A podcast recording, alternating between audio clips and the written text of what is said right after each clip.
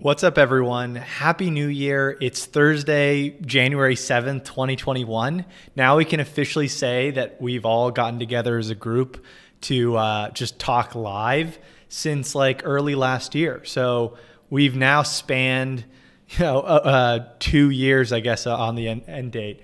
Uh, kind of crazy, definitely crazy. Someone in the chat, I think it was Herm, uh, you you basically remembered one of the earlier lives that I did in like my bedroom and I had basically cut out a bunch of different little pieces of paper and explained how the economy works. Uh, and I think I used some pennies.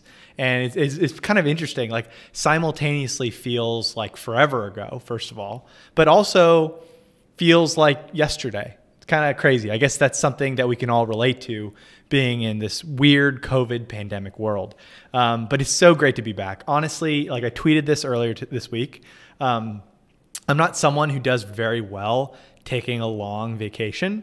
Um, even when it's you know with family and and Christmas and and and New Year's, uh, it's just really hard for me because there's so like I I wake up to probably hundred new emails a day between I mean probably more uh, between what I do here and what I do with my day job. And uh, so, first of all, I know I get a lot of emails from a lot of you, and if it, I mean, clearly it took three weeks to get back to a lot of you or more, uh, just just know I, I, have to just churn through them.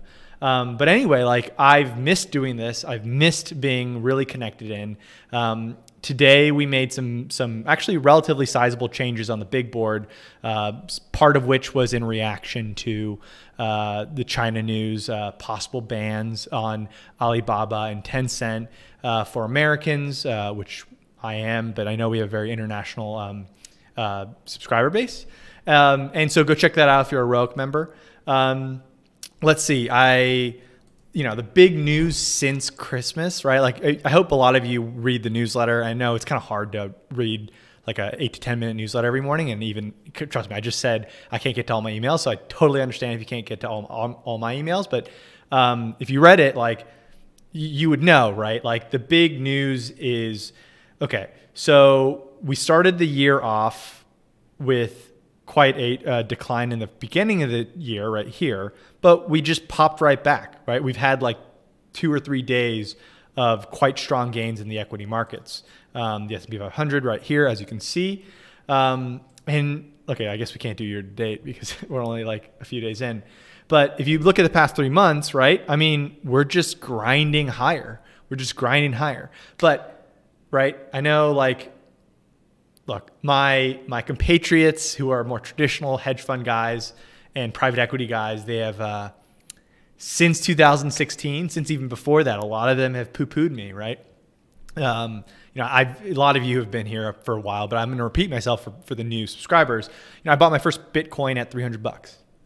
It's kind of crazy to see two more digits on that thing of something I bought at 300 bucks. And like, obviously, obviously I didn't buy as much as I could have or I should have.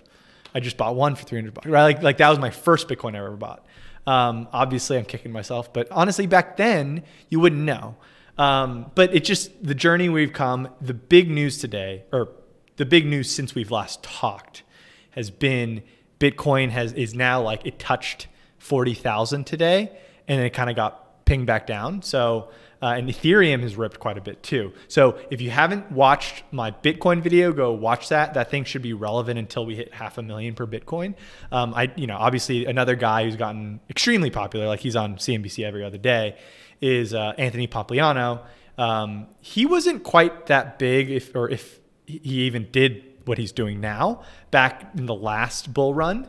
Um, I've really only discovered him this bull run, um, but he thinks you know we talk about uh, products needing to be two times bigger, five times, or sorry, two times better, five times better, 10 times better. Like you, that's what you need your technology to be over the incumbent technology in order for that to like take off. And he also, I mean, these are all arguments I've already read like five years ago, but he, said it really succinctly. Um, Bitcoin is at least two to 10 times better than gold. So, in his very back of the envelope like uh, logic, uh, Bitcoin should, it's extremely conservative. So he's calling me out there, right? Extremely conservative to call Bitcoin's target price to be uh, equal to gold. Now, you know, I am the intersection of growth, technology, obsession with tech and technology, with value fundamental investing, right? Uh, so I'm going to be more conservative than your than your like uh, the, the you know like the people your evangelizers of these new technologies. Uh, so I'm just going to leave it here. I mean, at, right now, my target price long, long term is probably half a million, right? I think gold has these advantages that um, that Bitcoin just doesn't have, right? It has literally thousands and thousands and thousands of years um, of history. Uh, and physicality on, and when you talk about store of value, I think there's something to physicality. But Pompliano, Pomp, he also said something about, um, I'd love to, like, if I did this full time, I'd, love to interview him um, or ha- go on his show or something. Um, but uh, he basically said there's never been a digital version of an analog uh, product that isn't worth multiples of the analog product. I think that's totally credible. I just don't need to believe that right now, right?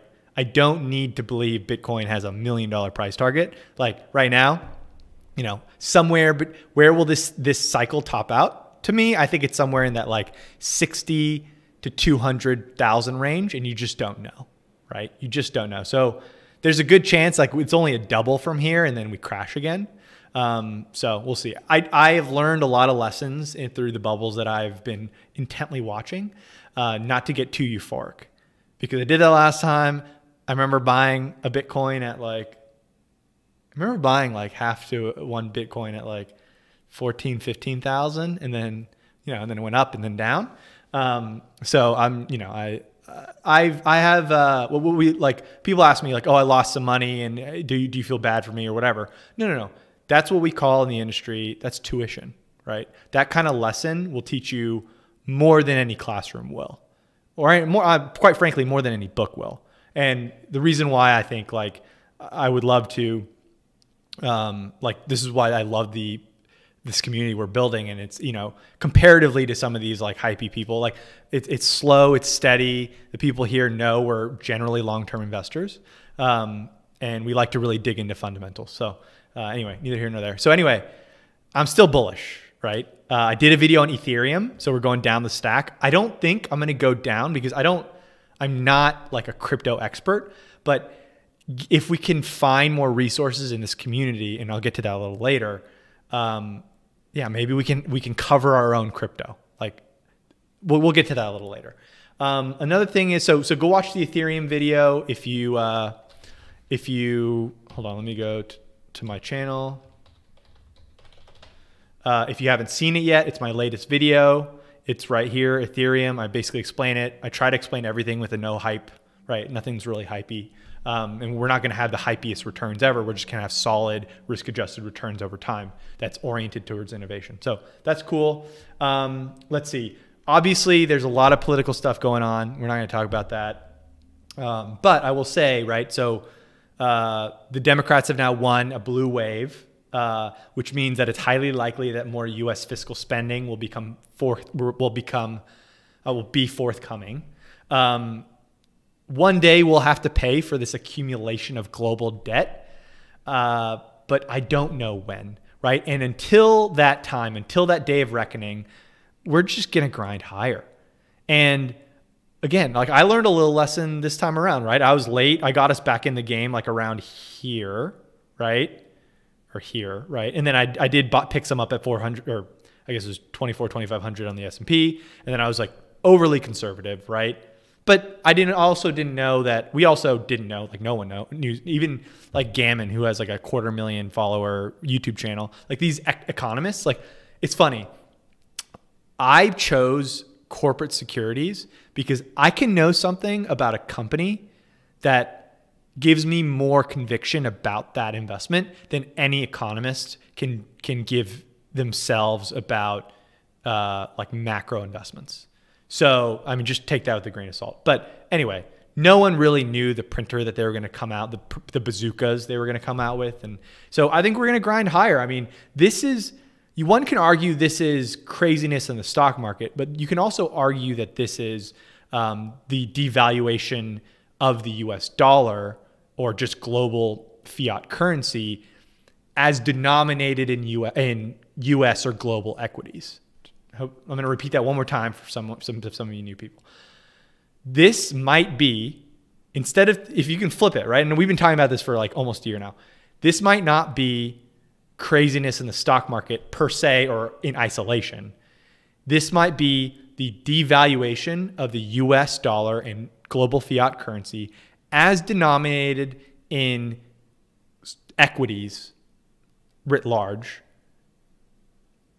Yeah, I mean that, that was the end of the statement. um, so you know, it's it's like food for thought, right? And the issue why I'm not a macroeconomist and why I'm a corporate security guy is um, some of these things are just impossible to to trade around. So all that to say is, does it really surprise you that a digital version of gold is doing really well? It doesn't really surprise me, huh? I mean, like this scares me. Like honestly, as someone who's held, uh, bought their first since back here, and you know we got rejuvenated back here and through here. Like, you know, this is. I would rather it go a slow grind, but um, you know, this is not the way that uh, virality works, right? So, okay, so we've covered a little bit of macro. Um, I think. Let's see. Another thing is, yeah. So I think like we're definitely keeping our our eye on debt to GDP over the next, you know, whatever decade or, or more. I'm scared about that. And you see it, right? Like some people think, see my, so there's like 7% um, cash allocation on the Roic big board. And some people are like, oh, that's all you have. Or, but most people who kind of know portfolio allocation, that's like a pretty sizable amount, right? There are a lot of actually hedge funds that are like, um, that are mandated, or there are a lot of funds in general that are mandated to, uh, be like 95 plus percent invested. Um, you've seen the big board. You can go back all the, all the history. Like right now, we're daily calculating it, so uh, you can just see it. All my mistakes, all my successes are there. Um, you know, selling out of some things uh, yesterday. You know, mistake is whatever, but we cut our losses, right? So, uh, you know, we've gone up to 15% cash before, uh, and even higher before. And it's kind of crazy because percentages are going to get wonky now because one of our investments, Bitcoin, from the very beginning, has done too well, right? When we started talking about this thing, I was I was so scarred from that peak cycle. I was just like, you know what? This is like a 20 year thing. Um, I didn't think it was going to happen while like before a year's passed on just streaming online to this community. So um, anyway, that's cool. We got a lot to cover. Um, I posted in the newsletter t- today a teaser, like half of the or a third of the analysis, but then the full analysis uh, on Fubo, uh, Fubo TV. That was a question that I believe, I think Nadi, if you're online, uh, you disagreed with me, and I was like, because I only like right. A lot of you guys ask questions, and no matter how skilled you are, you can only do quick takes are only so so valuable. Like oh, here's a feel until you really dig into it. And then I love this one because this is a classic Wall Street thing. So now on on one hand, you got Beth Kindig, who's also getting really popular. Uh, she writes for Forbes. She's on CNBC. She's you know full time kind of that. She's got two analysts under her. Although I will say, um, so she's a bull, right? She was one of the first public influencers type. Um, I, don't know. I don't even know what you call these people, like this type of analyst, right? Uh, to cover Roku, and she was right about Roku. So she was right about Roku. Um, just like I'm going to take credit for Peloton, right? It was kind of a similar thing with Roku and Peloton. And then on the other hand, you have a traditional hedge fund, short focused hedge fund, Kerrisdale Capital, uh, that were was shorted like very aggressively. They timed it really well, but um, yeah, let's let's pull up Fubo's chart. Fubo stock. I guess we can go trading view. Uh, Fubo. Okay, let's. TV. Okay, so yeah, they timed it really well. They released the report in December. I think they probably put on the position sometime up here plus here. So they probably are very well in the money there. Um, but now it's the battle of the Bulls and Bears. It's the battle of the Bulls and Bears. And if you want to read the full analysis, I disagree with both. So I, I told you this up front. I'm, I'm talking about like we're going to run into a year, like in four months or five months, five months probably of streaming. Um, or this channel. I, the, I, I have been very outward in saying what I think the intellectual biases of traditional, very intellectual Harvard graduate hedge fund people are and private equity people are.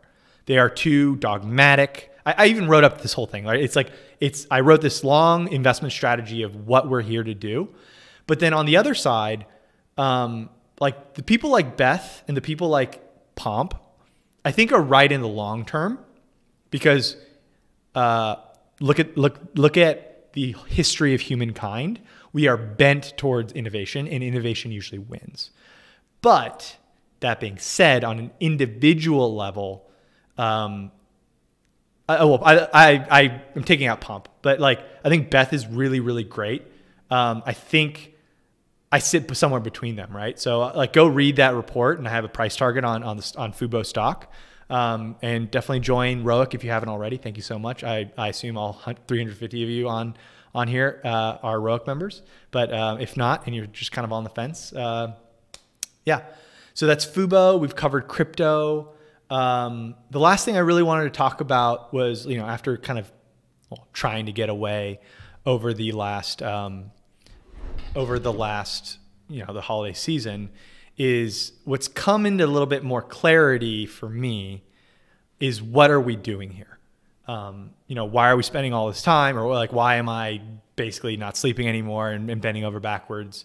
Uh, to just and like the, the site went down in the middle of my workday, and uh, uh, I had to upgrade my servers to like get the site back up.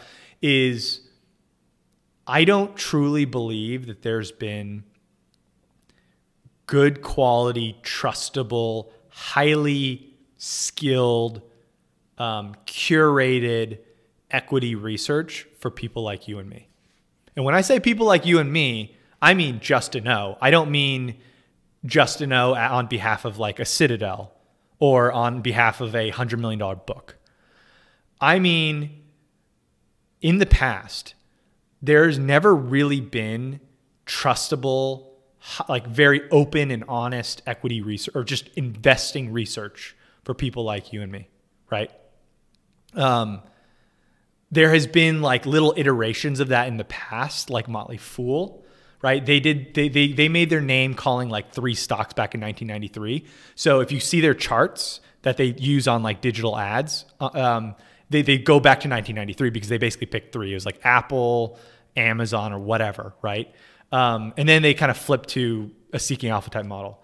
And then you got, um, and then you got like seeking alpha where it's just a bunch of like noise and you can't really tell the signal from the noise. I'm sure there are plenty of people that are pretty good on there. I'm not really sure. It's mostly people up and coming. And then you have uh, really, really expensive research shops. That includes sell side. So that's like Goldman Sachs, JP Morgan, Deutsche Bank, like all these, all these people. And each thing, each each report, I'm talking about like a 10 page report, costs $500. And you can't even get it even if you wanted to pay that, right? So there's a huge bifurcation in the market. And I think that's why you're seeing the Beth Kindigs, you're seeing Lyn Alden who on the macro side, you're seeing now me, I guess. Like let's try let's like let's make a run at it, guys and girls. Like let's let's let's make a run at this. Like I, I mean, I, I just priced the thing at nine ninety nine for Roic because it's you know if, if you have a sizable 401k or retirement account like that should be peanuts right um, but and i would say for the majority of the population hopefully um, who's at least established in a career and making money that shouldn't be too much to ask for and then can we provide real institutional quality research for that price point i'm not sure right? You look at you look at Seeking Alpha, like they charge like let, us look this up together actually. And and I, am sorry, I'm not like I'm divulging, but this is something like this is a community, and I, I definitely want to like share like the thoughts here, um, and like I have from the very beginning. Uh, so Motley Fool, uh, price, and then you got like Seeking Alpha Premium right? And then so their stock advisor that they blast on blast, right, is like, okay, I guess this one's like, I don't, I, I, I have some members who've, who've uh, subscribed here that, um, okay, so this, this basic one's like a hundred bucks, but so it's around 10 bucks a month, but, um, I don't even know what this is. I, I think someone told me that this wasn't what I was thinking it was, it was going to be. It was more, it was more like a list of stocks that they like. Um, and then the Seeking Alpha I know is like 30 bucks a month. And then uh, after that, like, okay, okay, here's a good example. So you go to Beth, and I, I respect her. She does a lot of good work. Beth, I don't know, Kindig. Like, she knows the value of research, right? Hold on. So she has a free newsletter like we do. But then her, um, let's see, premium research services. And she's got just her and like a, two analysts that I think are not Wall Street orient. Like I think they're, well, we can read their backgrounds. Um, she charges 65 bucks a month. So all that to say, I, am already getting sidetracked, but um, let's, I think we can make a run at it and being upfront, right? Like I can't, it's, it, I only have 24 hours a day, like everyone does, right? I, I may be top tier fund, uh, like top tier analyst, and I'll go head to head with anybody. Um, I'll even, I will even, um, like, I, like I even thought like I would publish what I just wrote on Fubo and at Beth and at uh, Kerrisdale, but um, like I, I don't feel embarrassed at all about it. I'll, I'll, I'll publish it, uh, but that's not fair to the Roic community. Like I need, I, like I need to provide as much premium content to the subscriber base, and um, but I only have so much time, right? I can't do the videos, I can't stream, I can't do social media, and I can't just like run the site in general and add more features. I think there's a lot more features we can do, um, and do all this research. So, and the problem with research, and I'm going to end on this. The problem with research, and all a lot of you, some of you, are in college or like in an industry and thinking about breaking into being a fund, right? So you're talking about the top 5% of uh, students, in, I'm talking about the US market, that get into the, you know, the feeder schools for Wall Street. Once you get in that school, only the top like 10% of business school students get into the finance program. Or maybe like if you're at Dartmouth, there's no finance program. But only like the top 10% of finance students that are in feeder schools really get into Wall Street banks. And then only top 10% of Wall Street investment bankers get into a legit hedge fund or a private equity fund. And then and then go on uh, so on and so forth. And even through that like thing, like you guys wouldn't believe the the quality of analyst is it's a desert, right? Your entry level analyst makes like I don't know, call like one, I don't know what it is now, but like my first year a decade ago, I'm not gonna say that, um, but like they make a certain point and then there's a huge gap in quality and then you get you if you're really really good and, and, people know it then you make a ton of money. So but i think we can do it.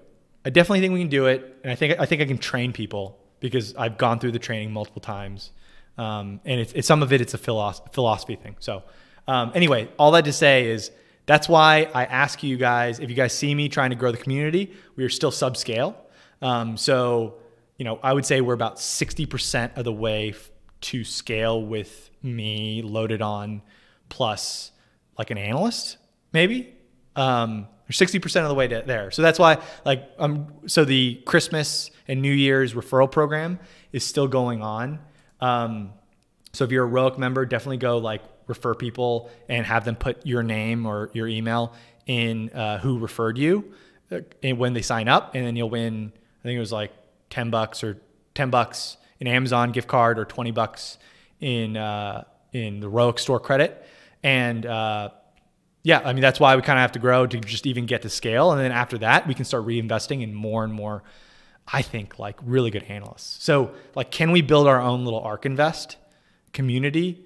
And um, like they've they've got their own team, right? Because they have billions of capital. So anyway, um, okay, let, let's. Um, yeah, and guys, if uh, for you, those like Timmy, if you're asking about always, I'm a couple cents at gmail.com.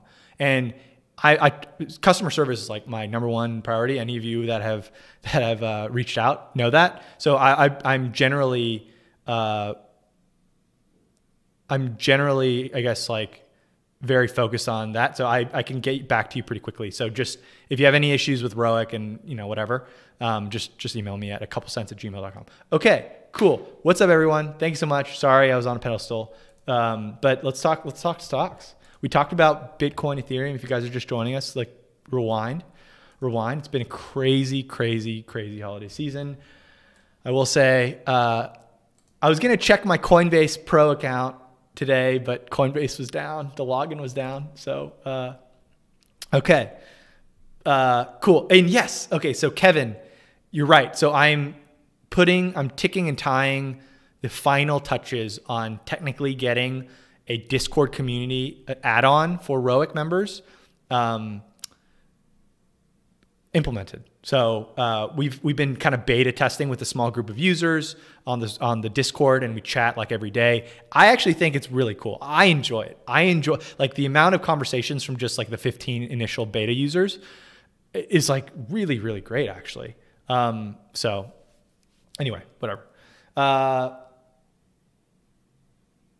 cool, everyone. Thank you so much. Yes, and Christopher, uh, he's asking about uh, if I did some DCF for, for beginners. I did a full DCF course on ROIC. So if you just like if you just uh, do a month ROIC for nine ninety nine, right, um, in five five five day um, like uh, I guess trial free trial period, you can you can like I you can just watch all the videos in five days and save them down. I guess if you really want to get around it, uh, but again, I try I put everything that I can do that I can possibly do on ROIC, and that's like that's the mentality. And we're gonna keep we're gonna like just try to make it as as affordable as possible because right now we're trying to get like again we're all going. The whole point is in 30 years, Bitcoin's gonna be wait in 30 years Bitcoin's gonna be half a million. Our stocks that we we're buying innovation at reasonable prices are to be returning really well and we'll do a meetup on in some really cool place. Um, 30 years. We'll all be a lot older. Okay. Um, guys, if you're asking about Fubo, rewind the video. We talked about Fubo. We talked about Fubo. We did a full analysis and price target on ROIC. So please join. Thank you so much. Um, the first question. So, and if you guys have a question, the questions get prioritized and you can submit your questions um, on the Meeting Pulse uh, link in the description. So it's like at meet.ps slash a couple cents. And you guys can upvote uh, your, the topics that we talk about because we have to st- start staying focused. Uh, thank you so much for being here. Um, so the, the top, the most top upvoted question is about Albertsons, um, ticker ACI. So let's pull that guy up. Um, man, I really need a, a Jamie to the Rogan, but I can't afford that. Um, all right, so hold on. Let me. I have to hide some stuff. Uh, trading view. All right, stream slide. Okay, let's do this. Ticker ACI. OGs no. People on ROIC know this was at one point our top pick. It was. It's. I think still one of our it's still a position on the ROIC big board. Go join if you haven't if you haven't joined already and see it. We started recommending this thing, uh, or not recommend like we we started buying this thing in the kind of around here range, and it's it's it's actually really interesting. This one is one that I think the ROIC community, and I'm always looking for feedback, right? Um, why there was so much anxiety around the stock when it wasn't really moving from here to here. And people are like, Justin, what, like, why, like, what do you think? Like, what do you think? It's not moving. It's not moving. We're all like, let I'm going to re- erase my mind, other than obviously like my experience and my skill set. If you, if you just took 2020 and you just started buying stocks in 2020, which is there's no shame in that, right? Uh, you would think that stock, stonks always go up and they go up big and they go up a lot, right? But if you were in the doldrums, if you were like me and interested in stocks back in 2005, and then the great financial crisis happened, and you are in this period of time of like some of you people have been um, uh, some of you have been you know in this uh, let's see okay this is interesting some interesting comments uh, some of you have been obviously investing since like as much as I have or longer, right? And uh, if you went back to 2014, you'd be really bored. Or I mean, some some of the time, like the volatility in stocks were really low. It was just a slow, steady grind upwards. And at that point, right from from 2016 to 2019, right? I, like I didn't really do my personal stock specific analysis other than some some cool crypto stuff or some like pre IPO stuff because the it just made a lot of sense to buy ETFs. But all I'm saying is you all need to like calm down sometimes, or not you all, just like I think we this is a great game, right? Um, like if I do the math, right? If, if we're sitting 18.5 over and we started buying at 13.5, I mean that's a 25% gain. Um, that's more than like the whole point is to outperform, right? So let's look at the S&P 500. I mean, maybe we underperformed, but to me, I believe that when you buy a solid company, even though it's like low margin, I get it. Uh, and it's boring. I get it. I get it. But I'm here. I'm not a crypto guy. I'm not just a public equities guy. I'm not just a tech guy. Like the whole the whole point of why we named it ROIC is because I'm looking for the highest, best return on invested capital for the risk we're taking on at any given time. There's a reason why me and my colleagues went bought millions of dollars in assets in, in Nashville real estate in 2016 or something like that, 16, 17. Because that was a better risk reward than stock the stock market and we killed it. We killed it. So I'm gonna I'm gonna always throughout my life until I'm in six feet under, I'm gonna be looking for the best risk reward investment. And I understand that the upside is a lot lower with something like an ACI than like a lemonade, which we have. We, we took a flyer in lemonade, right? Like we own lemonade. Like, yes, we own Tesla. I don't want to give away the full big board, but, but the risk of lemonade crashing really hard because the valuation is fairy dust, right? The valuation is so ethereal uh, out there versus buying a company at like four. At one point, when we were buying down here, it was like four times EBITDA. It just went public. It was just down from IPO, uncovered, unloved. Like, and now it's now it's up 25%. And so if we look over the same period of time, um, 13 or so let's see what was that September. I mean, so around that time, the S&P was at like 3400, right? Something like that, 3400 and now it's at 3800. Yeah, I mean we've we've more than doubled the performance of the S&P 500, which is which is gained about 12% around that time. And I would say the conviction level I had about that stock is was like I don't need like I don't need to lose any more sleep at night because I'm not sleeping in general. So we can do this as a community. I don't need to lose any more sleep on these high flyer stocks because one of these days a reckoning will come. I'm telling you, and a reckoning will come. So I'm just trying. Like I, I feel it too. I'm a human. We all feel uh, FOMO. We all feel like, man, like okay, fine. Like ACI is so boring. We only got like a 25% or 20%, or some of you that might have gotten late. Like 15% return on it when lemonade's like tripling and blah blah blah blah blah. So I know there are people in the chat because I'm close to lot, some of you.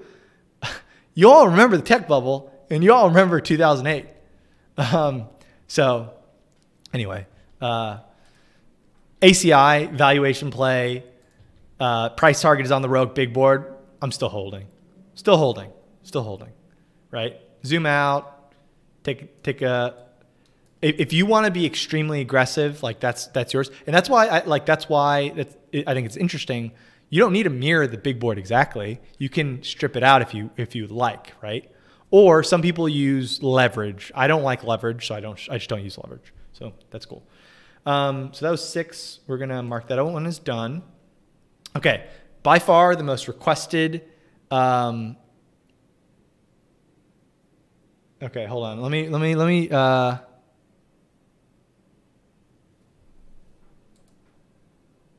Yeah, okay. So my so HHH, my boss poured everything he has into Rocket at 19. It's been months and little to no return. That's what I think we looked at Rocket. I forget what I said. I think we uh I think I forget what we what we said about that, but I did. Well, we clearly didn't like it enough to buy it. Rob, do you think that Buffett feels FOMO? No, he's he's a ledge. He's a legend because he's also like super quirky, right? Talk about a billionaire at one point, richest, second richest man in the world. Maybe he was richest man at, at one point. The guy lives in Omaha, eats the same breakfast every day, and if he's having a good day, he'll have like uh, he'll he'll spend like a fifty cents more for like the the the like uh, the McDonald's sandwich with the sausage or something. You know what I mean? Like he, he's not a FOMO guy. He has all the money in the world and has spent his whole life nose in books and in the value investing world.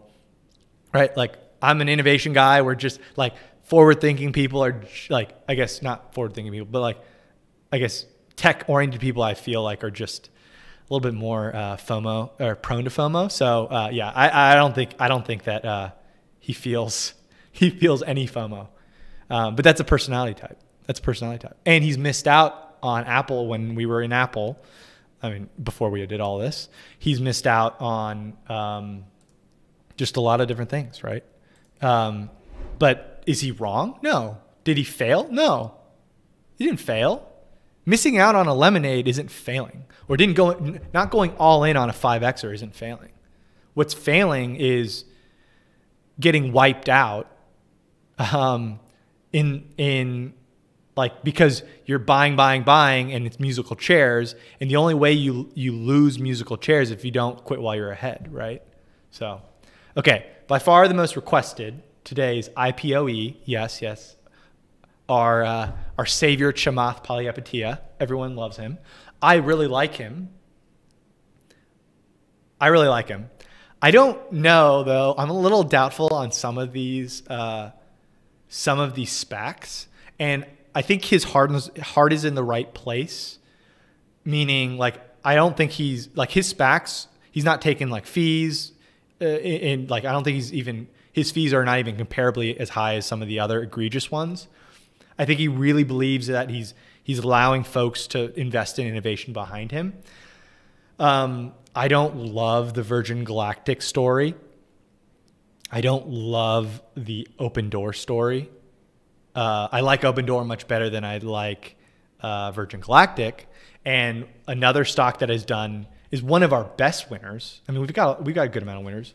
Um, and again, guys, we only started tracking the big board since like August, so it understates equity returns. Just keep that in mind, and clearly overstates our Bitcoin return. Um, but I mean, you got to start somewhere, right?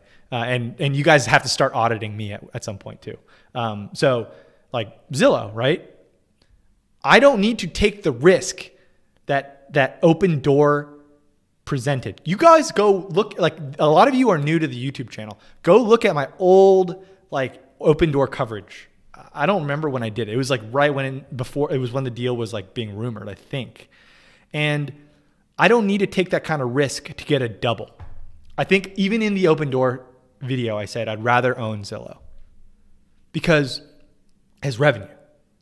We liked the valuation. We liked the dominance of its marketplace it also has it's more resource than Opendoor. I don't care if Ch- Chamath Palihapitiya puts 100%, 120 and 50% of his net worth into Opendoor. They're not going to have the resources that Zillow has structurally, like mar- like barriers to entry wise, and just money, right? Right. Uh, we can take less risk and still catch double here, which I think we did. Okay, cool. IPOE, uh, let's let's look at it together. This one's going to be kind of a long one. I pulled it up uh, before we started the stream. For those of you that uh, don't know what IPOE is, um, IPOA, IPOB, IPOC, IPOD, IPOE, IPOF, IPOG are a series of SPACs that Chamath Palihapitiya raised to go fu- to go find innovative companies that he can go buy and take public. IPOA was uh, Let's do this together. IPOA, I believe, was Virgin. So it stands for Social Capital Hedosophia, Holdings. Um, yeah, it was Virgin Galactic, right? That's the space tourism company. IPOB, wow, this is coming back. Opendoor, which we covered. IPOC, did we cover this one? What was IPOC? Clover Health, we covered this one, I think. We definitely covered this at, in on a live. I'm not sure if I did a, a video on it. Um, I ha- I think I did a video on this one. IPOC, IPOD. Okay, I guess. Oh, I guess that spells iPod. uh, it's funny how that works. Uh, I don't think this one was rumored yet. Someone, someone put it in the chat if, if I missed this one. But now we're talking about IPOE, which has just filed to acquire SoFi, social finance, finance, social finance. You guys have seen this thing, right? They, they're all over the ads. Um, let me scoot over here. Okay. Okay. Can you guys see, or do we need to go to the full screen view?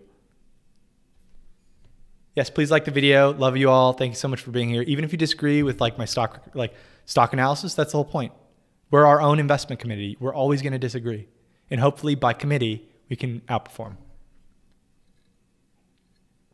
Yeah, IPOD is not out yet. Um, let me know if you can see this. Put it in the chat. If not, then I'll have to go full screen. I'm kind of lazy today. Uh, clearly, I'm in a sweatshirt.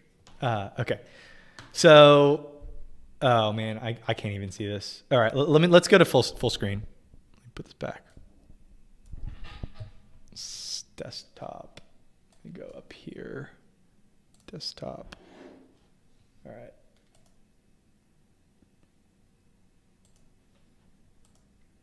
All right, let's let's look at this guy together. I know David, you're here, right? I think you're here. I think I saw you. David's probably already seen this. He's he has great coverage of uh, of these SPACs. Go follow David if you if you haven't already. Um, okay, cool. Uh, okay, so what they do, and my understanding of what they do, is it's peer to peer lending, I believe. So it's kind of like Lending Club. Let's let's take a look though. Okay, so they're sometimes hard. They don't actually give you like okay why SoFi Fastest way to do everything. You can apply and borrow borrow money. You can open an account. You can buy and sell stocks. Okay. All right. Maybe I need to. I need to. Uh, let's go to actually their website. What do they do? I, I'm not. I'm. Not, I don't like borrowing money, personal loans. So I don't. I. That's why I just haven't really paid too much attention for them. Okay. So get your money right um, okay, so this is like a, a mint.com competitor, it looks like. SoFi Money, um, spend, save, and savor the rewards. Okay, they've got like a debit card that you earn rewards. Invest. Oh man, everyone and their mom has an investing app now. Um, okay. there are so many app brokerages now, it's insane. Some of them got out, got out of business. Okay, designed to help you pay down debt. Okay, here's a credit card, 2% cash back student loan financing, refinancing. Okay, so these are loans. Okay, so they started in loans. I know that. Okay, private student loans, personal loans. They really started in this. It looks like they've expanded to try to be more of a, uh, I guess, ubiquitous consumer finance app. Um, and for some reason, I'm remembering someone put in the ch- uh, chat. It's peer, right? It's not like centralized. I believe that you're actually getting this money from other people. Uh, and I, I just, it's going to be a little bit hard to pull it up. Member benefits. Okay, so they're doing a little social thing like education, which is kind of cool. Um, about how it works. Okay, a modern take on your. Okay, let's pull up the chat, uh, the chart, right? IPO E. this is the stock we're talking about. It's popped, and everyone's asking about it. It's almost doubled because of this news. Um, different kind of finance company whose goal is to help people get their money right. our products are built around our members. Okay, get your money right. Gotcha, gotcha. Not a bank in a good way. While we do offer many of the same products, SoFi is not a bank. We're still still held to the high regulatory and compliance standards. Um, okay, so what are you then?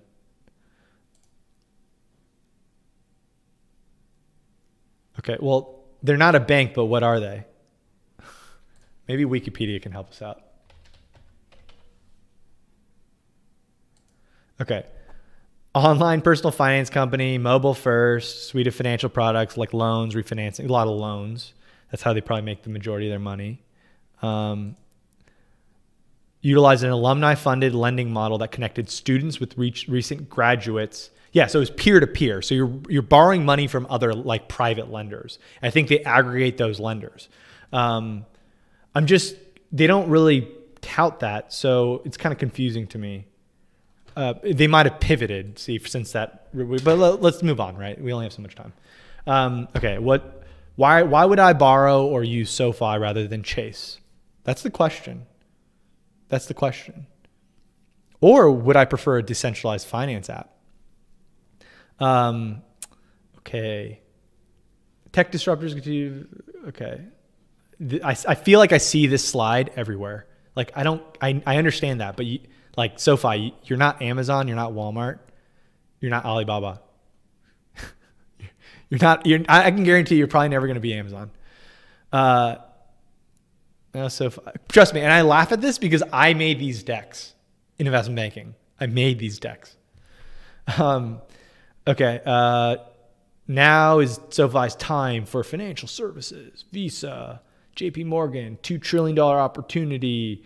But we're just like how Amazon did to Walmart and Home Depot, we will also do to Wells Fargo and Visa. Like that's the story. Do you believe in it? Um, digital revolution, one stop shop, six consecutive quarters of member growth, powerful cross buy. I, I believe in the cross buy. Once someone goes on a on a financial platform, it does look pretty cool. Like you're gonna use them for all your stuff. You're gonna use them for all your stuff. Like like I find myself buying wanting to buy auto insurance from Lemonade myself as a consumer because I have homeowners insurance with them, and because and I, I, the experience is so much better. And I really don't even like to shop against Lemonade.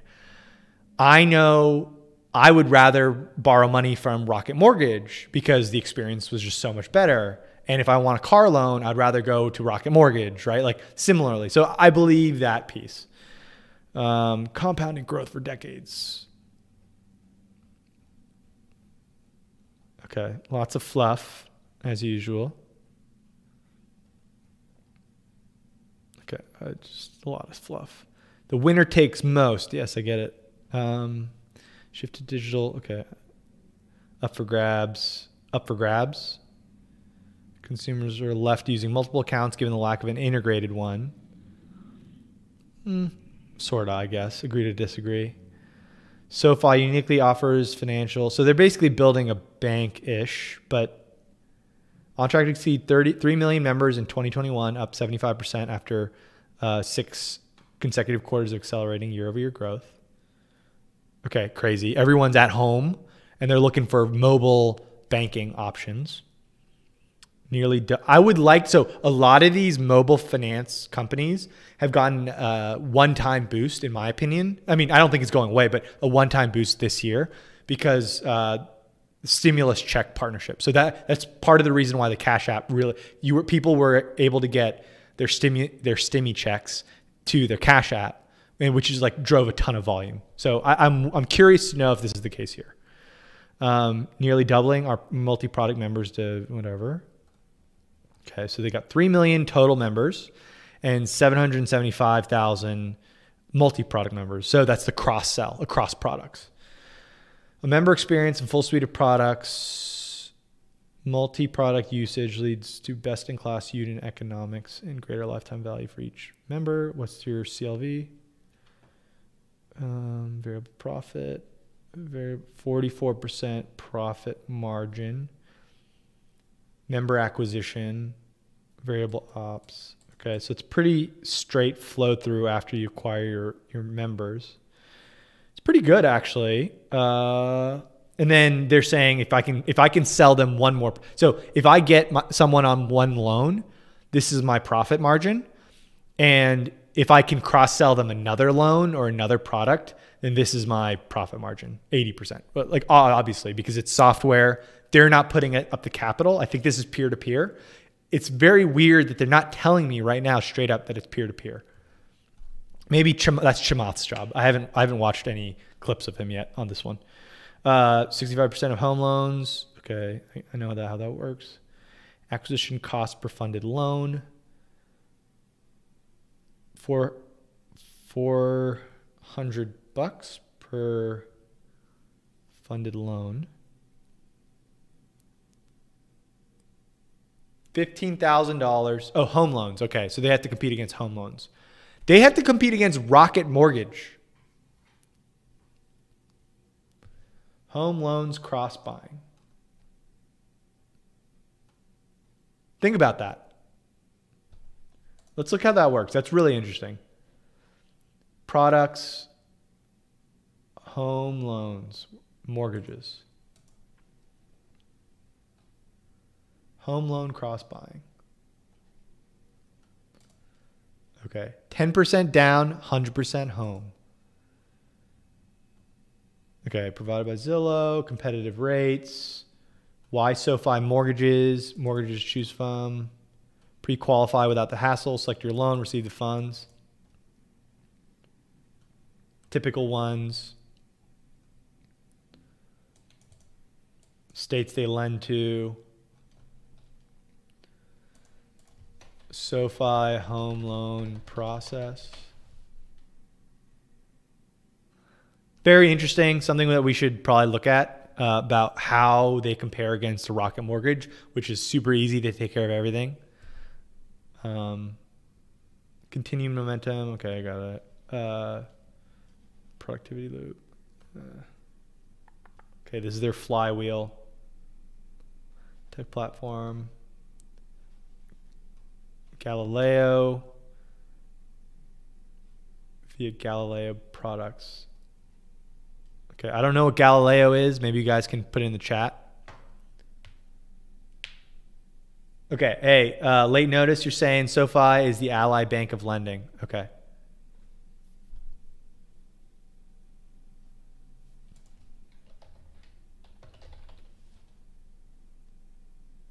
Okay, let's get to the financials. So they're giving us projections. They are break even right now. Good time to go public. Sorry. Good time to go public. Um, they are growing at 58% a year for 2021 estimated. I don't understand. I guess people were buying homes less. This makes sense. If they were growing 87% a year in 19, like this does make sense to me because if if I want to see a revenue breakdown, but if the majority of their revenues were are home loans and student loans and school was paused and home buying was paused this year and still is, right? I mean, that makes sense why they would see growth cut in almost a third, right? A third to a half. Um, and then it should pop in the okay, so that that's not absurd to me. Um, and that would imply adjusted EBITDA of 1.2 billion in 2025. Galileo, Figaro, lending, tech, financial services.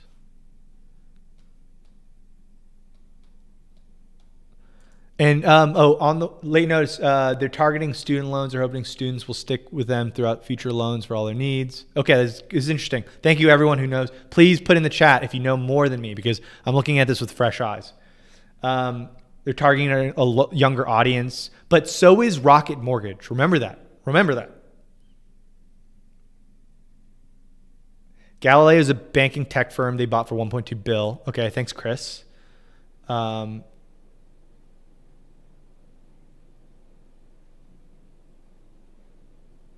Yeah. So Papa Chief, I don't know if you knew this. Okay, so I understand that people want to buy a lot of homes, but housing throughput, there aren't a lot of sellers. That's the problem. There aren't a lot of sellers. There's a lot of refinances going on. There aren't a lot of purchases. So I need to see their revenue breakdown. Actually, we have it right here lending, but I want to see what kind of loans.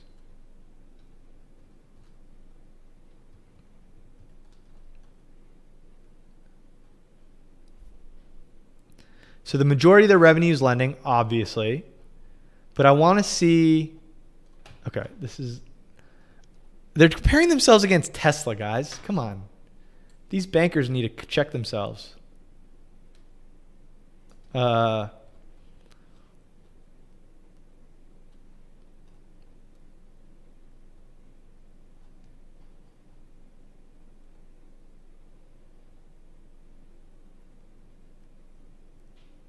Sorry. I know I have to keep talking to entertain you all, but and real analysis is just a bunch of reading. uh, okay. So just adjusted net revenue, tech platform, financial services. That's really interesting. So they're diversifying away from lending and that's pretty cool actually. And that's really interesting. So you don't need to believe that they 10x their lending volumes you just need to believe that they can really cross sell financial services meaningfully and maybe 3x lending. You see what they're assuming here? And then contribution margin, obviously, oh, interesting. The tech platform's lower. Uh, okay, so they got like 40%, which I guess makes sense if they believe that. Financial services, they're operating at a loss right now. Gets them to 1.2 million in EBITDA. Um, okay. So they they're estimating about 350 million in corporate costs. Okay, so now they're saying we can even go higher if we became a bank. Lower cost of capital, appendix. Okay, let's look at the valuation, okay? Shall we? Shall we? Uh, okay, I'm just going to read the comments a little bit.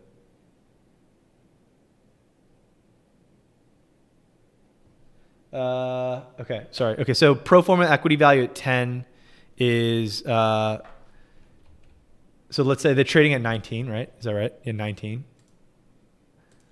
IPO E? I can't keep these straight. E. IPO E. So they're trading at 19, right? So 19, 16 billion valuation. Um,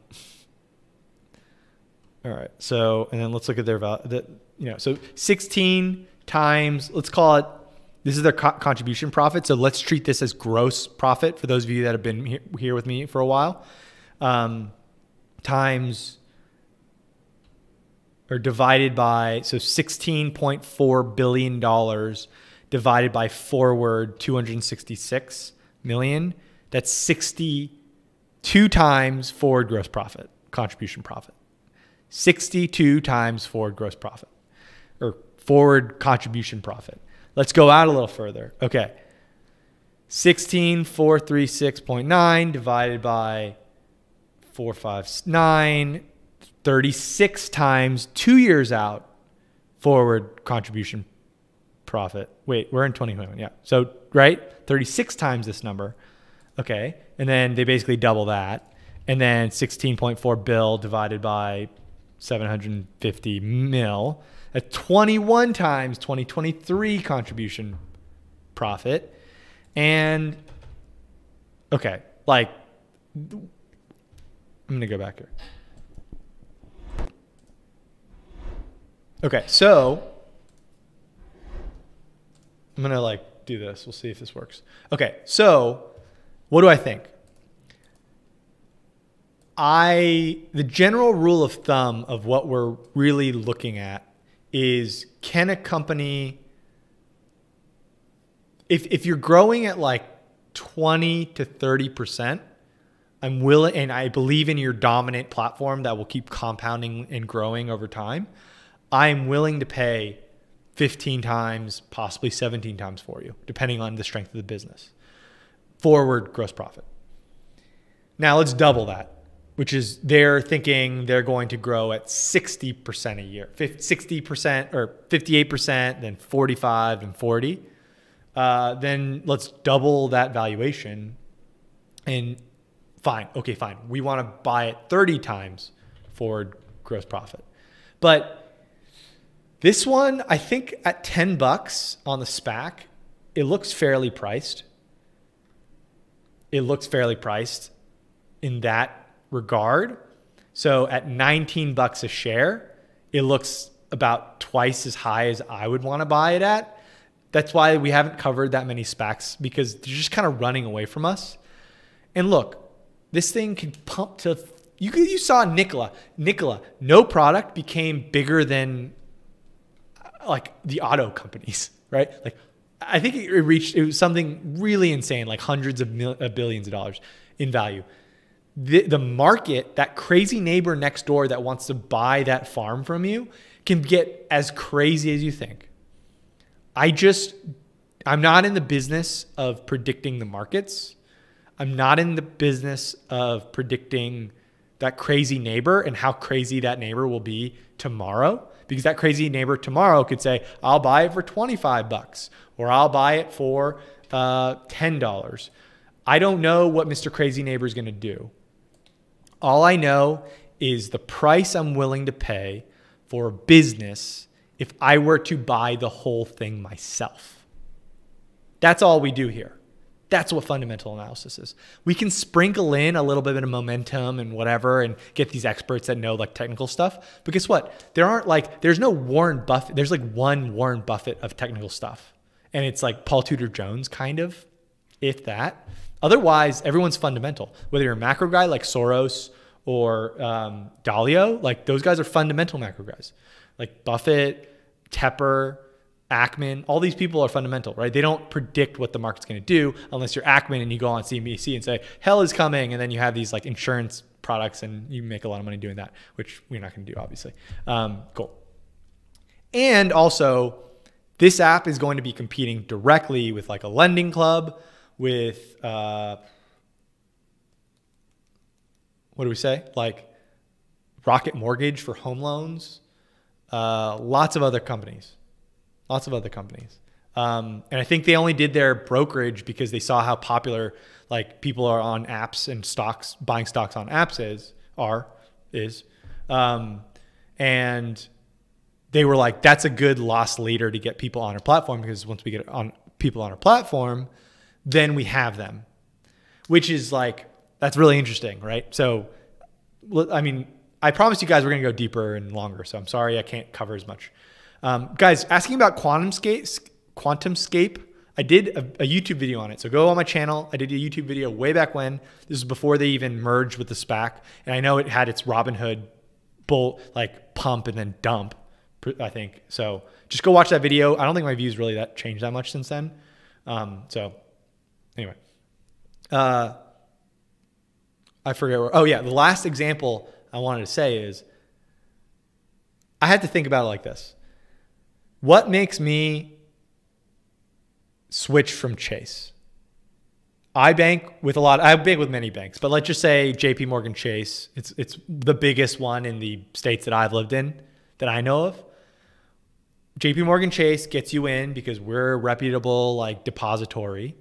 You put your money there. We have a bunch of branches so you can get your cash. But guess what? I hate going to the branch. So I am now moving towards an online banker. Uh, yeah. Um, I don't necessarily do mortgages with them because I shop my mortgage across Rocket and all these other things, right? Um, I don't really care about wiring people money. I'm not wiring anybody money. Uh, but since my money is there and they can transfer internally like in a second, I have a I have a lot of money in their brokerage, even though their brokerage won't let me buy ETHE or BT GBTC. And that really makes me mad, by the way. But um, what would make me switch? Well, there's some comfort level of do I trust this like online only bank that hasn't been around that long with however much money, right? Like FDIC insurance goes up to what, 200,000, something like that?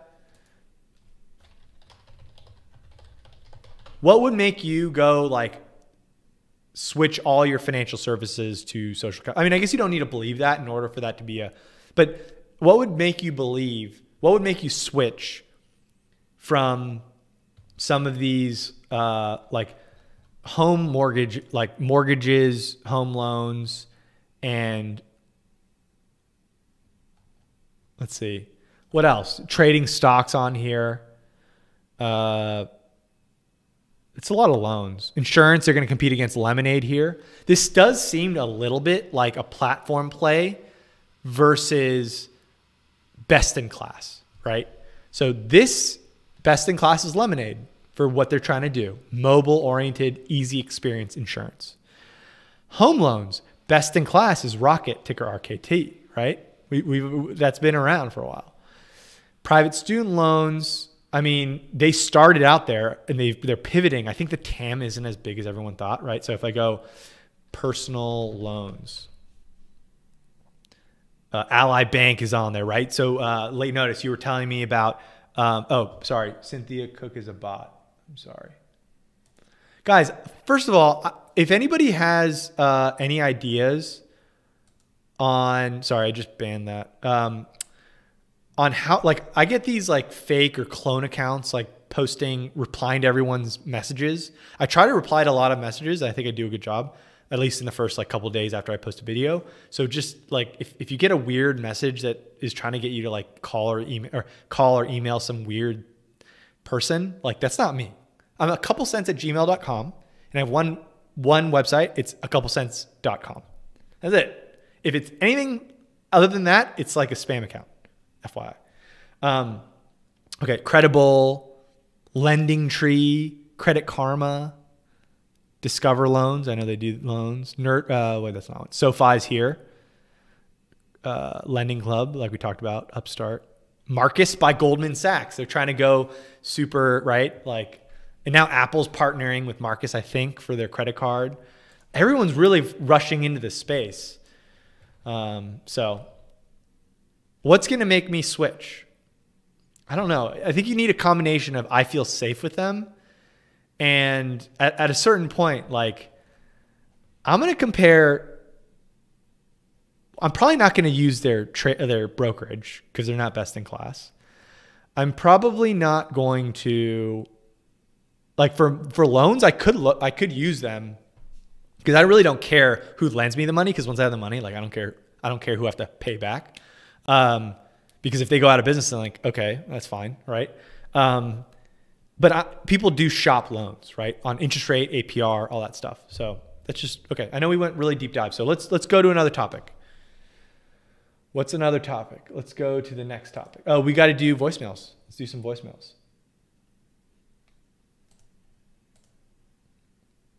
Okay, let me answer this one question on the board real quick.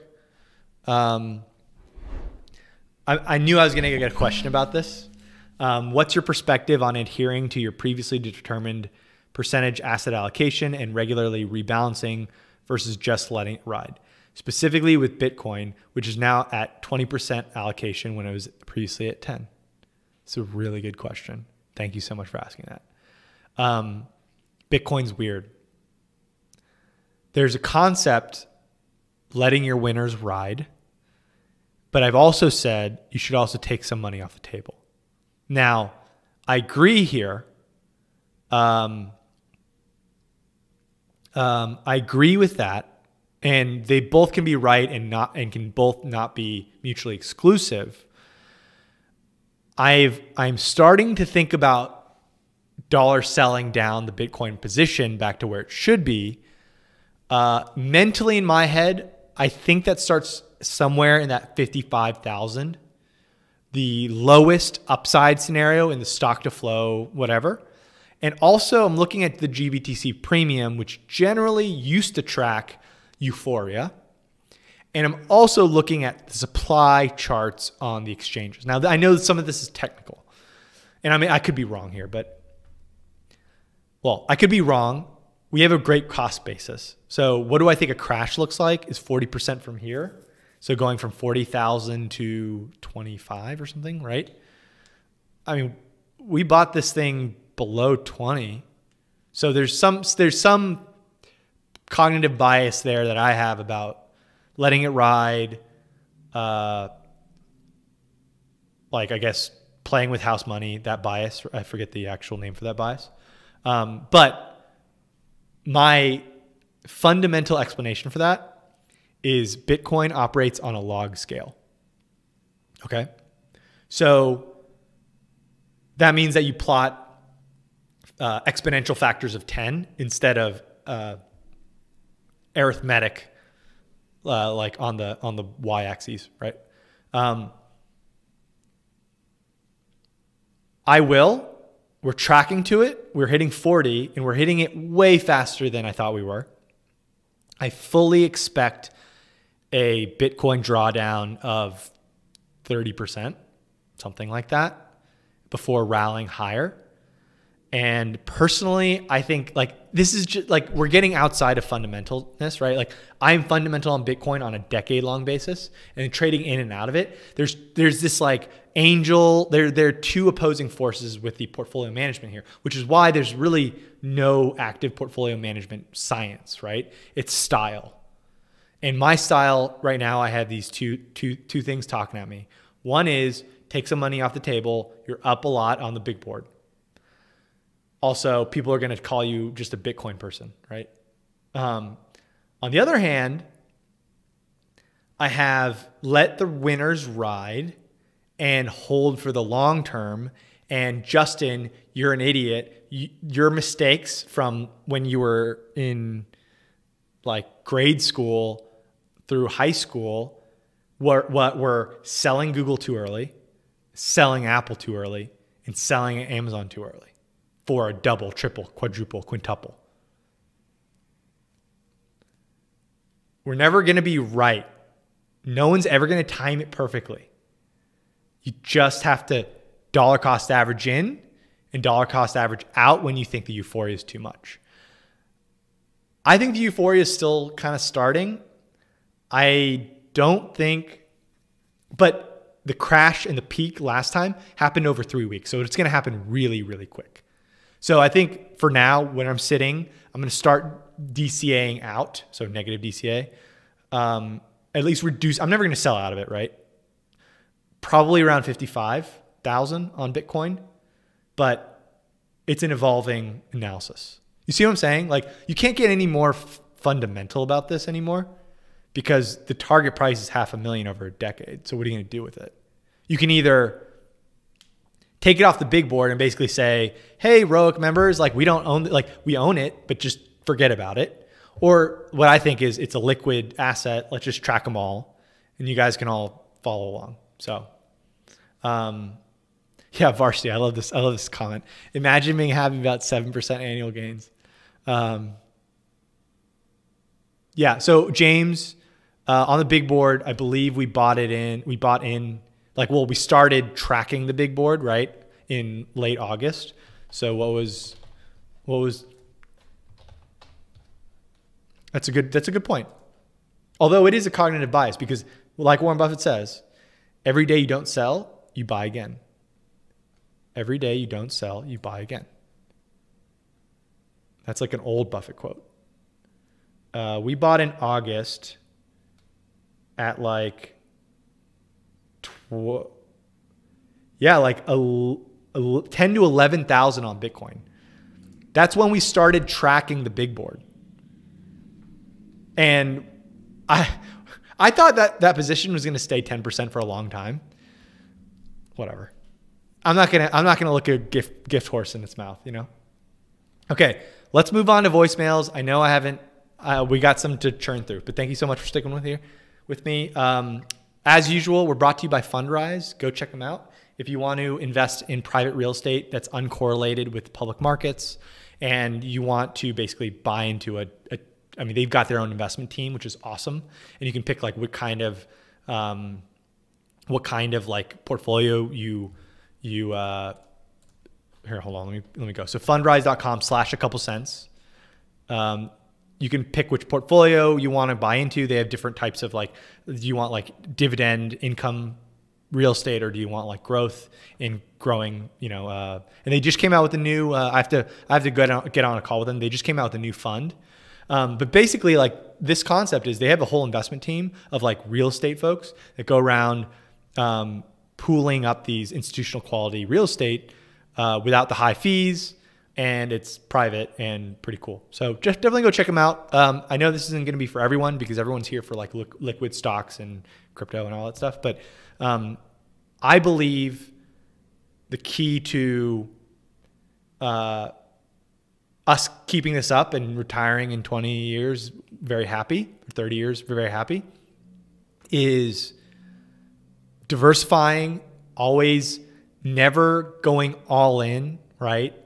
Uh, but taking concentrated bets in the best ROI that you can find in the world uh, and the highest conviction compared to the risk, right? Like, obviously, buying out of the money calls in a penny stock is going to be the highest upside, but the risk is a 100% wipeout. And you have zero com- conviction if this penny, this pink sheet stock is going to go up or down. So it's a, it's it's definitely a, a great place to uh, diversify portfolio in. So if you guys are are more like like old, like I think this is a good example of something that if you don't want to have to manage real estate yourself, and but you want income producing real estate, but all the REITs are overpriced right now, um, probably a good probably a good option. So go check them out. It's pretty cool. Uh, let's go to let's go to voicemails. I'll start with the ones from today. Hey Justin, I uh, just wanted to say thanks for everything you've done with Sense. I really appreciate the time you put into making valuable content and uh, making it affordable. Um, and I, I, was hoping you could look into the valuation or uh, give your thoughts on Adyen. Um, they're a single payment platform for organizations that helps uh, create cost savings on fees. Um, it helps improve organizational efficiencies and consolidates data for use in growing your business. Um, and you know, eBay is replacing PayPal for Adyen, and they already have Facebook, Microsoft, Uber, and Spotify as customers. So, um, you know, it looks really promising, and I I, I have an investment in it, um, but you know, I'm curious about the valuation and like, you know, is is this reasonably evaluated? So, um, thank you very much, and um, have a good day. Thanks so much. Appreciate it. Adyen. Adyen stock. Hey, can you, can you guys put in the chat? I'm trying to find uh, trying to find the stock. Investor relations. I guess they can tell me themselves. Uh, Adyen. Oh, it's a European stock. Adyen stock. Okay, that's what's throwing me off. Okay, so Adyen, 240 billion in processed volume. 280 million in EBITDA. Ooh, Europe. Yeah, sorry, euros. Um, what is Stripe?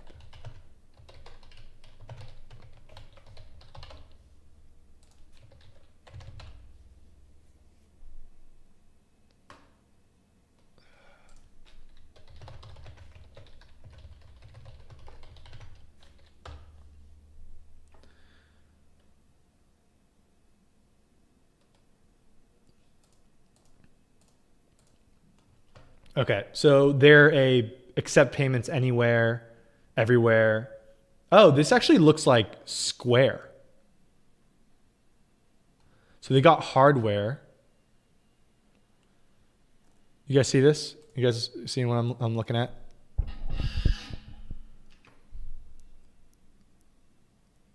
Okay, this looks like Square. POS payments.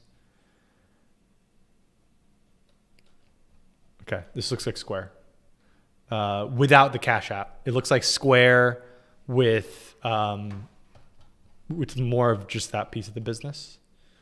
Uh, let's go to Adyen. I can't show you some of this. A D Y Y F. There you go. OTC.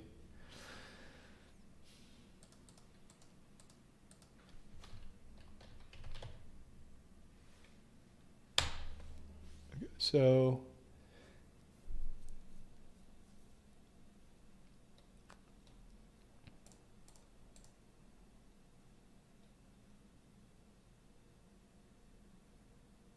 they are trading at 90 times forward EBITDA, but growing at like that 30 to 50% clip. clip. 90 times.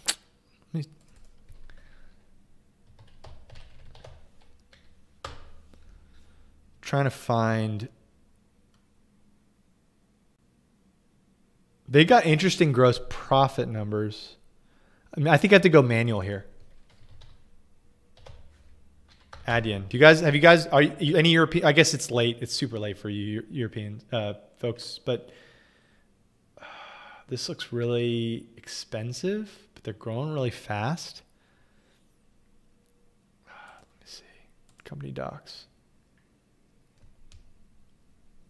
Elias is Pershing Square's SPAC going to be Stripe? That would be insane. I don't think. I don't think so. I think Stripe is so. Uh, they are like the darling of Silicon Valley, Stripe is. And I do not think that they're going to go the SPAC route. Like, I think that's going to go the Airbnb IPO route. Like, everybody and their mom's going to want some Stripe. I'm, I'm going to cover Stripe. We're going to like talk about it on the YouTube channel. Um, all right. Adyen. This one's tough. Hold on.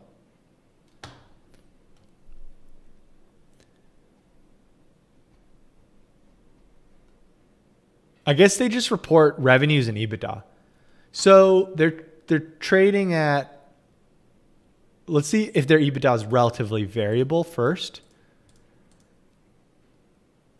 If they're growing at somewhere in that like 35 to 50% range,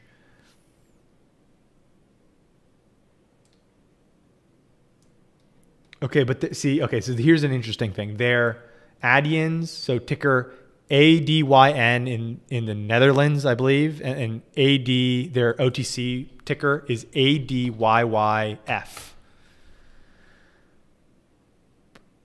Yeah, their EBITDA margins are have stayed pretty variable at like well they're kind of growing too. So they're about 55% EBITDA margin. So let's just kind of treat that like like so they're trading at 90 times 2021 for next 12 months EBITDA. Very, very, very expensive. Yeah, it's too expensive for me. Sorry. So 90 times, let's just assume that's like a gross profit number even.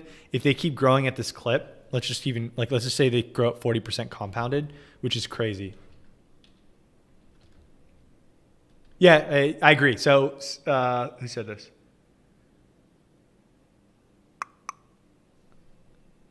Yeah, late notice. Just buy Square. Why get gamble on Adyen? Yeah, like I think Square's valuation is much more reasonable.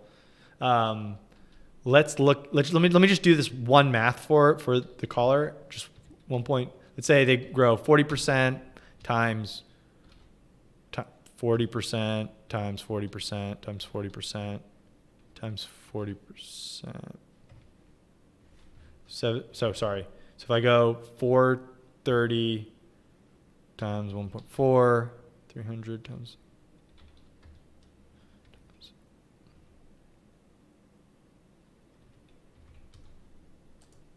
Times 1.4. Okay, so when does it start getting attractive? If they're trading at a $68 billion val, it's called $65 billion val divided by yeah it, it, just it's too it's too highly priced for me like you never get it to get to be like 30 times ebitda it takes like five years to get there so it's just too expensive uh, we're getting spammed again guys um, okay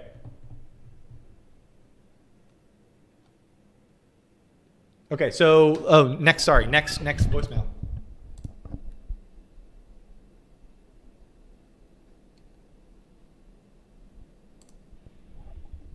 Hi, my name is Jazz, and I'm 20 years old. I recently started investing by watching your videos.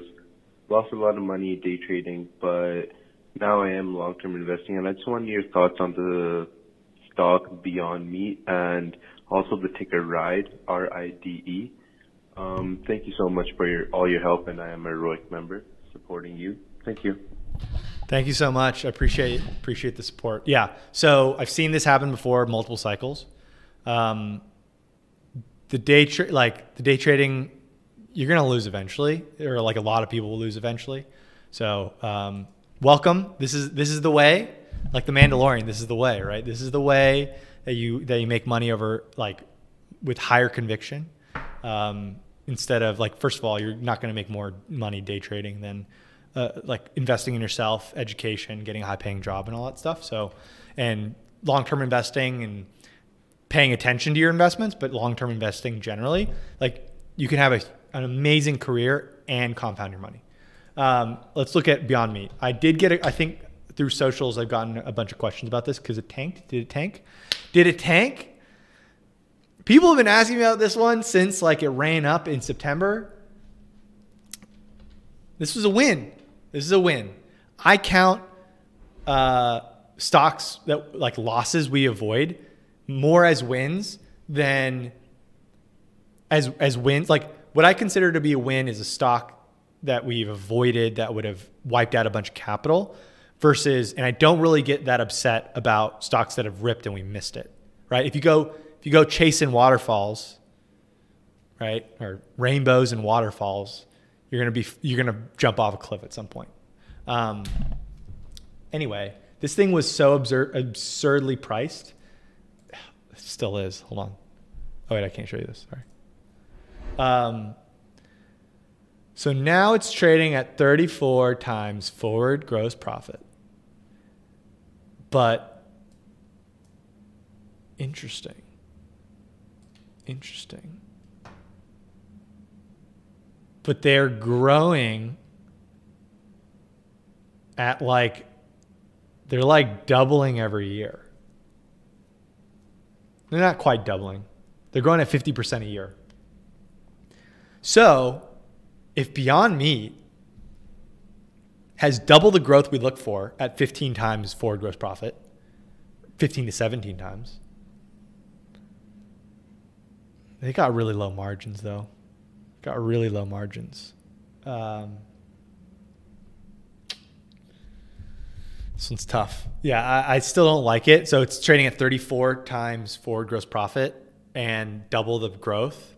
So it's not crazy anymore. Because I remember looking at this thing and this was like 60 times forward gross profit. Like, no way. Like, just get out of here, right? Take your vegan uh, meatballs away from here. Although, it tastes good. It doesn't to me. It doesn't taste like meat. Have, have you guys had Beyond Meat yet or Impossible Foods? Um, all right, we're getting more spams. Hold on, let me hide this user. Hide user. Okay. Um, have you guys had Beyond Meat? Like it's good. It tastes good, but to me, it doesn't taste really like meat. But I listened to the CEO. It's, it's like pretty cool concept. Um, and uh, yeah, so it's getting more reasonable and if I like I might start taking a flyer if you believe that they're going to start like taking share from meat. Uh, and the CEO, I listened to a full interview with him, and uh, he said something about uh, he doesn't care about uh, positioning himself. He's just going to make the best meat that he can make, and the rest will follow. I think that if if Beyond Meat can can make a good tasting meat that is meat-ish thing that I don't know that uh, hold on v, D says it tastes like crap. Tattoo if is freezer or Tattooed Chef is freezer food. Yeah, um, yeah. Anyway, I just I think it's a little too far out for me, so I'm avoiding this one still. But it's getting more like out of the stratosphere. Like I think the, the reason why it crashed so hard was it was stratospherically too overpriced. Cool. Oh, we're already at an hour and a half. I'm sorry. So let's go another 10 minutes, and um, and then we don't have a giveaway, guys. If you're a ROIC member, please, like I said from the very beginning, um, we're about 60% of the way there. I think we can get there in the next few months. If we just like if I just pump out content and you guys can help me out. Um, the referral program, $10 Amazon gift cards for every referral, or $20 in uh, ROIC store credit. So go tell your friends. Um, let's do a few more. Uh, I know I didn't get to a lot of these voicemails. I'm, I'm really sorry. Sometimes I just lose track of time. I'm gonna I'm gonna nitpick some of these. Um, okay, let's, let's do this. Uh, hey Justin, I was just wondering what your thoughts were on on when to invest in, say, a sector-specific or thematic ETF versus a single name. So, for example, earlier today I started a position in Salesforce, but I was also considering just buying um, the CLOU Cloud Computing ETF. Um, but I ended up just going with Salesforce.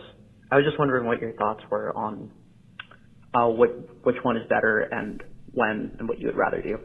Thanks. Uh, this is good. It's a really good question that I can answer pretty succinctly. So, you buy one company, like a Microsoft, that has such dominant network effects or barriers to entry or moats, and is just reinvesting that capital to just be even more dominant. So a good example of that is Amazon, right? Buy that company. Best in class. Not only is it best in class, it like it's like Derek for us NFL Amer- er, NFL watching Americans. It's like Derek Henry versus a bunch of high school running backs, right? Like when it's that, you go with a single stock. But when it's like a nascent theme, for example, like sports betting or cannabis or some of these things where there isn't a single player and nobody has domination and nobody really like well, you know what I mean? That's when you go thematic ETF. Okay? That's when you go thematic ETF. When you don't know who the winner is, when you already know who the winner is, chances are you can probably do better by picking like two or three of the winners. But if it's like a theme that you believe in and you're going top down, like I believe that Justin, I don't love sports betting's TAM. Justin's wrong. I think like everyone and their mom's going to bet like 300 bucks. Er, everyone and their mom's going to bet $1,000 per year. And there's going to be like 200 bucks per person per fee, per, per user. Right. Um, I think, yeah, I think, I think that's when you go thematic right? You go thematic when there's like 10 William Hill, uh, DraftKings, FanDuel. Now you got like uh, Fubo who wants to make their own. Like you got, you have like literally 12 players there. You got Barstool Sports, Penn Gaming. You got uh, BetMGM. You got all these players. Who's to win? I don't know. So you buy the thematic. But I mean, I don't like that theme. But if there's a theme out there that you really like and you think the valuations on that theme generally are fine, then that's what that's what you go with thematic. But if you know the winners, winners win. Winners generally tend to win until the government says, no, this is not fair. We're going to break you up. Let's go to the next one. Hey, Justin. I hope your holidays is Yeah. well and all is going good for you. I had a question about Beyond Meat. I've been holding it since the start of 2020 about, and I'm at a break-even point. Should I just sell and um, be okay with that wasted time, or should I hold and hope for uh, what it could be in the future? And also, what's your confidence level in the market right now? Should I be scared? Should I not be a buyer? Um, yeah, thank you. All right. I So you, hope your holidays. I had a question about question about Beyond Meat. I've been about, and I'm at a break-even point.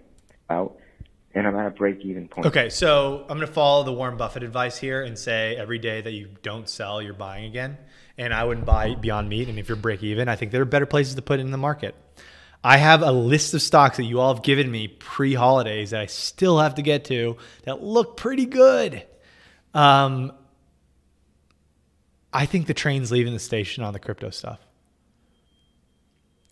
Like, even if you're just like Beyond Meat or Ethereum, I'd rather put the money in Ethereum because neither of them constitute a big core position, right? So if you're going to take a flyer on a speculative thing, one has the ability to like 10x your money. Beyond Meat to me does not have the ability to 10x your money on a fundamental basis over the next like five years or over the next two years. So I just I would sell personally, but I guess if you really like vegan hamburgers, meatballs, and sausages, and you think that that everybody's going to start like there is a bull case there, and I'm starting to get convinced a little bit about it, and I'll start to I'll buy Beyond Meat at a more expensive price when I see everybody supplementing five percent of their meat intake with Beyond Meat. Right now, it's still novelty. I like to see a little bit more proof in the pudding. Hello, Justin. Um, this is Tom, big fan, um, long time watcher. Um, I was wondering if you could take a look at GIK, um, GIK. They're doing a reverse merger with, um, Lightning E-Motor, um, who does have a, um, PDF of a bunch of financials on their investment site. Um, I'm just trying to see if the, the numbers make sense. The business model seems like it does, but I'm just trying to see if they what their potential might be. Thank you. Have a good night. Thanks, Tom. Nice to hear from you. Um, thanks for being here, by the way. Uh, okay, so Lightning Motor investors, Lightning E Motors. It's gonna be it's gonna be a hypey one, huh? Announcements slide deck. Here, let's look at it together, shall we? I hope this is the one. Uh, put in the chat if you don't think this is the one. So this is, so you say GIK, ticker GIK. This is what you're looking at. Um, okay, so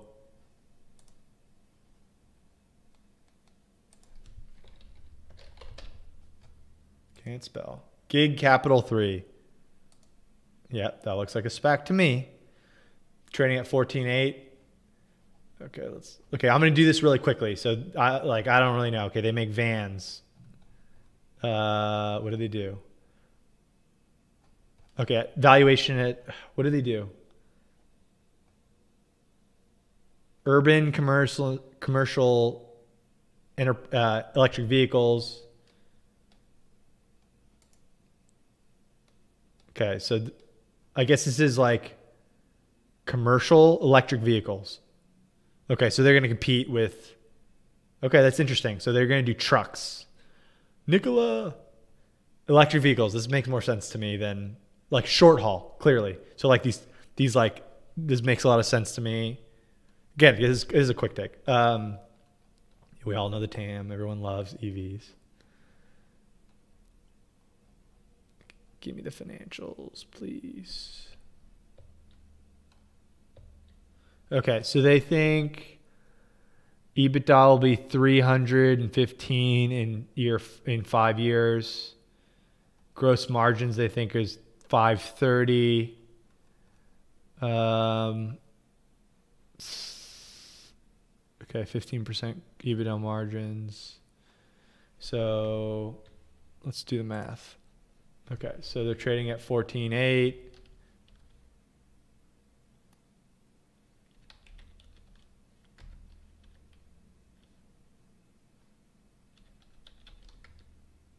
Okay, so it's this is trading at a billion dollar val. Right? Am I right? A billion dollar valuation. Uh, and on so they think that they're going to get to Okay, gross margin projections. Let's just go to let's go two years out. We'll give it the SPAC extra help. Okay. uh, so they're trading. Uh, this would be like one, two, three. Okay, so we'll go like two to three years out, and they're trading at seven and a half times 2023 gross gross profit, and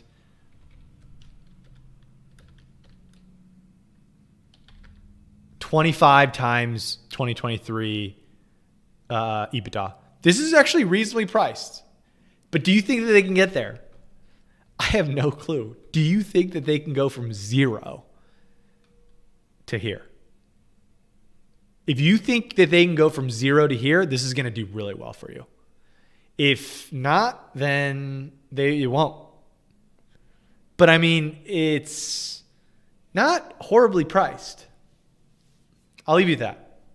Let's do one more voicemail, and I'm sorry I can't get, I couldn't get to the last three. I'm really sorry. Um, let's do one more.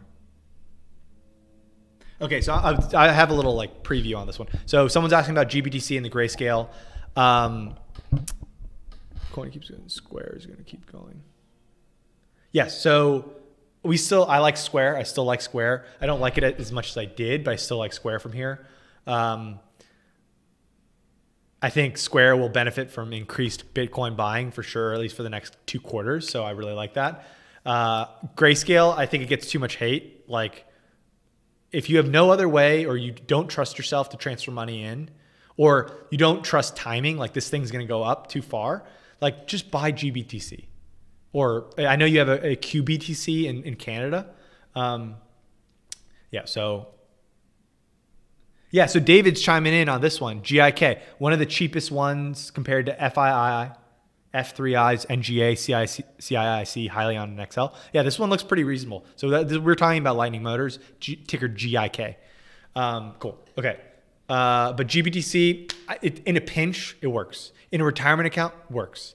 I own a lot of GBTC. So, I mean, look, for something that's going to two, three, or four times your money, you're really knitting, gritting over a 20% premium. Like, I don't think you should. I don't think you should. Like, I got locked down on my Coinbase account because they're, I mean, that's the biggest, most reputable company, and they can't like, like their dual authentication like messed up today. I couldn't even go into my account. Uh, so like buying a GBTC in my Fidelity account, like, yeah, I did that. All right. Uh, let me see if I can keep. Hey, Justin. Uh, cool to see Poshmark mentioned in your newsletter this morning. Um, I think it could turn out to be a similar situation to Pinterest and how it kind of flew under the radar for a lot of investors due to its um, mainly female user base. So I'd love to hear more about your thoughts on it and its IPO. Thanks. Awesome. Yeah. So I'm going to try to cover Poshmark uh, and Roblox soon. So like it's going to be good content. So I thanks for that. I will. It's like it's on my radar now. Now that we covered it in the newsletter this morning. I think we can get through all these. Hey Justin. So I run the local um, at my school, the business club there. I'm a co-leader there. And uh, for the next uh, few months, we're having speaker series on where we people in finance come in on Zoom, of course, and talk to people about investing. I was wondering, since I've seen you and watched you so much, what you can do and uh, your expertise. I was wondering if you could do a Zoom call with us. Of course, of course, uh, during right now, it's very busy time. So uh, if you can, I totally understand. Um, nothing is in paper right now. Um, and if you're willing to do it, I could give you my information. You can contact me. Thank you. Yeah, um, always down to. I'm definitely more open to that than like all these random uh, advertisers that come to me. Um, so why don't you just email me at a couple cents at gmail.com, a couple cents at gmail.com. Um, it's in the description too, uh, and let me know. I mean, all I'd ask is a little like, hey, join Roic, and, and I'll, you know, I'm trying to teach everyone, as many people as I can. Um, yeah, and I agree. Right, like when I was in college or whatever, and even like people coming out of HBS, Harvard Business School, like like school doesn't teach you the way that you you learn in a real fund investment community. So yeah. All right, last one, and then and then it's night. Crazy. Hi, Justin. My name's Catherine. I just um, joined your channel not long ago. Um, anyway, my question is about Fubo TV. Um, I bought the stock uh, before I found out about your analysis and my average cost is at now uh, forty-one dollars, and I've been trying to um, averaging the cost down. But now after reading your analysis, I am not sure I can chase it anymore. Um, my question is, should I cut the loss or write it out and hope for it to bounce back?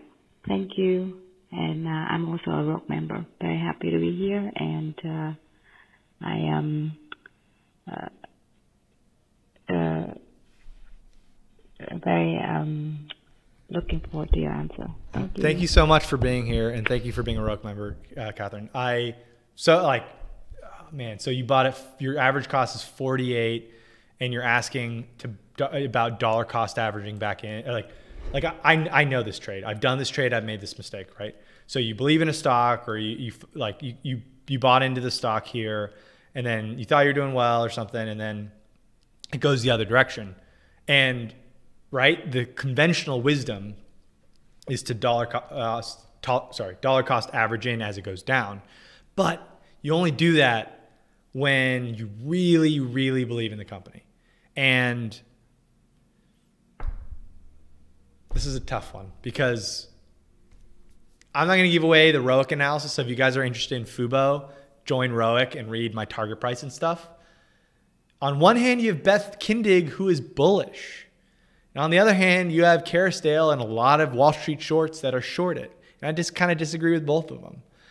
Um, and the problem here isn't so much that you've dollar cost averaged in. It's if I'm guessing, because I know this mistake, intimately, everyone makes this mistake, is when you're wrong, you dollar cost average in and then it keeps going down and then and then now you it's it's such a big position compared to everything else because you've just been dollar cost averaging in every single time. It's been going down and now it's like down a lot right? I i think this thing will put up good numbers. But i also think that I don't really know why it would go up and pump to 50 to 60 ever again. Or not ever again, but just like, I don't know, like in the near term, I don't know. It's tough, right? Personally, I think you're sent a gift here with like, if you're down, whatever, 50% or whatever that is, 33%, right? And I'm telling you, if you don't have any exposure to like Bitcoin and much smaller to Ethereum, so go look at the big board, right? If you don't have that exposure yet, maybe f- selling that and flipping into that exposure because like there's, I'm really confident that this thing has legs. Uh, maybe wait until crypto finds like another 20% drop, um, like it did like last week for like a day. Um, otherwise, I don't I don't know. Like nobody knows. But if you're down 30 to 40% on the position, I would say like this thing may jump another 5, 10, like 10% and then 10%, but you're still not going to really get back to where you were. I mean, and like I've said in the past on these like kind of uh, what do you call it like kind of if, iffy decisions where you can go either way uh, you could sell half and buy, do what I said if you don't have any crypto exposure, just like a little bit, uh, some Bitcoin and then much smaller Ethereum. Um, or you can flip that to, I mean, we're, we're, we're actively looking at new stocks on the big, for the big board uh, or some of like the ones that you really believe on the big board. I mean, personally though, at this moment in time, I would sell 50 to 75% of that position personally on a stylistic basis and flip it to Bitcoin, Ethereum just personal. Like, and there's not much fundamental to that. It's stylistic portfolio management. So awesome. Thank you, everyone. Thank you so much. I appreciate you being here. Thank you so much for being here. If you're a Roic member, thank you even more. But like, first of all, if you're not a Roic member, I still appreciate you just even spending the time with us. Um, and thank you so much. Don't forget to like the channel and subscribe and do all that. Um, and until next time, I will see you all on Thursday. But follow me on socials. I'm active on socials, and you can talk to me.